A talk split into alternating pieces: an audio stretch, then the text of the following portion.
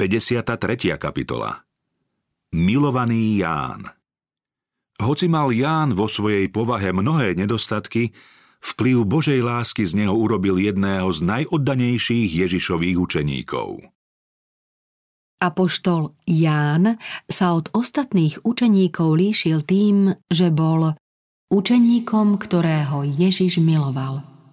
Podľa všetkého sa vo zvláštnej miere tešil z priateľstva s Kristom a mal mnohé dôkazy spasiteľovej dôvery a lásky. Bol jedným z troch, ktorí smeli byť svetkami Kristovej slávy na vrchu premenenia i spasiteľovho smrteľného zápasu v Gecemane. Do jeho opatery zveril pán svoju matku v posledných chvíľach úzkosti na kríži. Spasiteľová láska voči milovanému učeníkovi našla ozvenu v Jánovej vrúcnej oddanosti. Ján lipol na Kristovi ako vinič na pevnej opore. Pre majstra sa nezľakol ani súdnej siene a verne zotrval pod krížom. Keď sa dopočul, že Kristus vstal z mŕtvych, ponáhľal sa k hrobu, takže predstihol aj inak vždy pohotového Petra nedostatky Jánovho charakteru. Jánova vrúcna láska a nezištná oddanosť sú pre kresťanskú cirkev vzácným poučením. Jeho vrodená povaha nebola vôbec taká láskavá, ako sa to prejavilo v jeho neskoršom živote. Mal mnoho vážnych povahových nedostatkov. Bol to človek nielen pyšný, samolúby a ctibažený, ale aj prudký a nedotklivý. On a jeho brat si vyslúžili prezývku synovia hromu. Milovaný učeník bol spočiatku výbušný, pomstichtivý a kritický. Nebeský učiteľ však pod týmito prejavmi rozpoznal vrúcne, úprimné a milujúce srdce. Ježiš karhal jeho sebectvo, sklamal jeho ctibažnosť a vyskúšal jeho vieru. Zjavil mu to, po čom túžilo jeho srdce. Krásu svetosti, premieňajúcu moc lásky. Nedostatky Jánovej povahy sa výrazne prejavili za rôznych okolností, keď chodieval so spasiteľom. Kristus pri istej príležitosti poslal do samaritánskeho mesta poslov s prozbou, aby miestni ľudia pripravili občerstvenie jemu i jeho učeníkom. Keď sa však spasiteľ blížil k mestu, ľudia sa nazdávali, že pôjde ďalej do Jeruzalema. To v Samaritánoch podnietilo žiarlivosť a namiesto toho, aby ho pozvali a požiadali, aby u nich zostal, odmietli mu pohostinstvo, ktoré zvyčajne pútnikom preukazovali. Keďže Ježiš sa nikomu nevnúcuje, Samaritáni prišli o požehnanie, ktoré mohli získať, keby ho boli pohostinne prijali. Učeníci vedeli, že Ježiš chcel svojou prítomnosťou Samaritánov duchovne obohatiť, no prekvapil a pobúril ich chlad, žiarlivosť a neúcta týchto ľudí voči majstrovi. Obzvlášť to znepokojilo Jakuba a Jána. Odmietavý postoj voči ich milovanému majstrovi sa im javil ako priveľký zločin, než aby nebol okamžite potrestaný. Vo svojej unáhlenej horlivosti sa spýtali. Chceš, aby sme povedali, nech zostúpi oheň z neba a zničí ich, ako urobil Eliáš? Mienili tým záhubu samaritánskych veliteľov i s vojakmi, ktorí mali zajať proroka Eliáša. Prekvapilo ich, že tieto slová Ježiša zarmútili a ešte viac ich udivilo, keď počuli jeho karhajúce slová. Neviete, čieho ste ducha, lebo syn človeka neprišiel zatratiť ľudské duše, ale zachrániť. Nepatrilo ku Kristovmu poslaniu nútiť ľudí k tomu, aby ho prijali. Svedomie znásilňuje len Satan a tí, ktorých ovláda svojim duchom.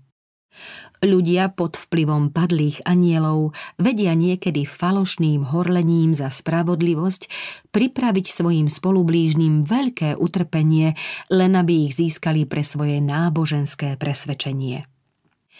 Kristus však vždy prejavoval súcit a vždy sa snažil získavať ľudské srdcia prejavom svojej lásky. Kristus, prebývajúci v srdci človeka, nemôže strpieť nejakého soka a neuspokojí sa s nejakou polovičatou službou. Žiada len dobrovoľnú službu a z lásky ochotne odovzdané srdce.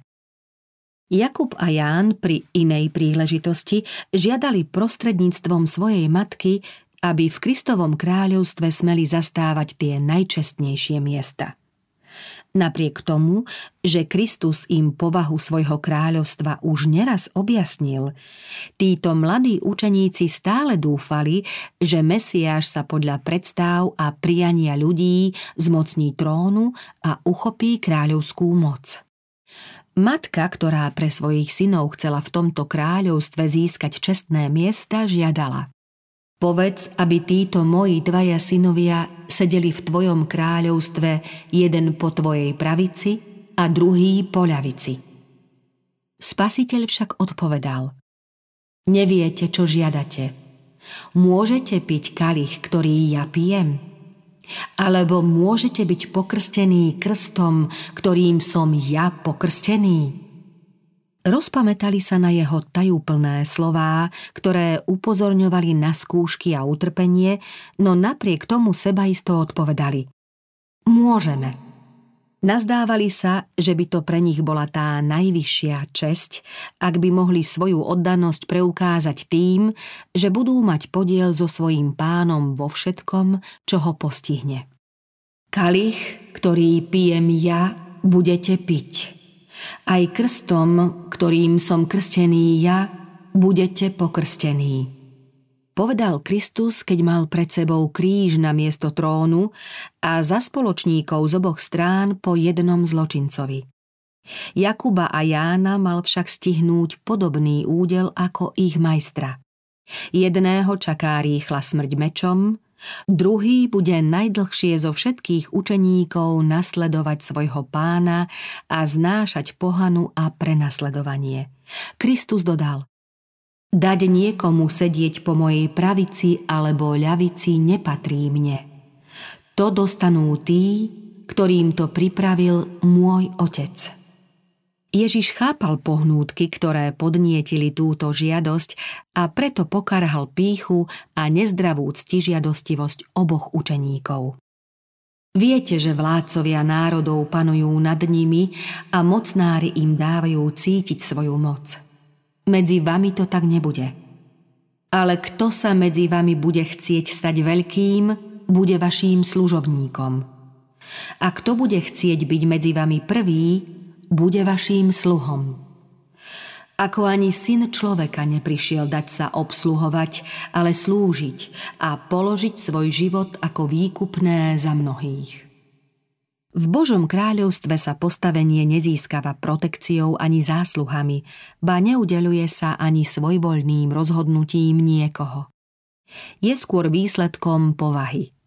Koruna a trón sú znamením dosiahnutia určitého stavu, znamením víťazstva nad sebou, ktoré umožňuje milosť nášho pána Ježiša Krista.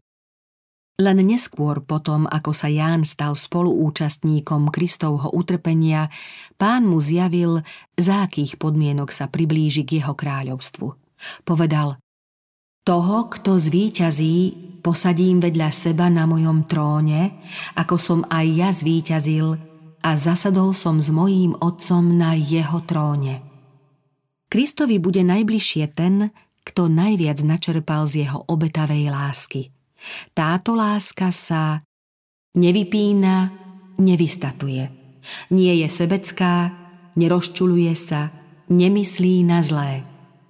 Táto láska vedie učeníka, ako viedla aj nášho pána, aby sa všetkého vzdal a aby žil, pracoval a pre záchranu ľudstva bol ochotný obetovať aj svoj život. Jakub a Ján ešte na začiatku svojho pôsobenia stretli muža, ktorý v Kristovom mene vyháňal démonov, hoci nepatril k uznaným Kristovým nasledovníkom. Učeníci to tomuto mužovi zakázali robiť v presvedčení, že konajú správne. Keď to však povedali Kristovi, pokarhal ich slovami.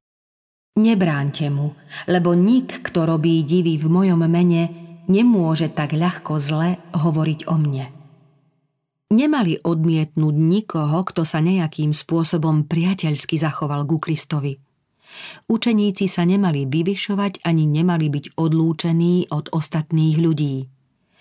Mali byť podobne hlboko súcitní ako ich majster – Jakub a Ján sa nazdávali, že obhajujú pánovú česť, keď mužovi kázali, aby prestal robiť zázraky.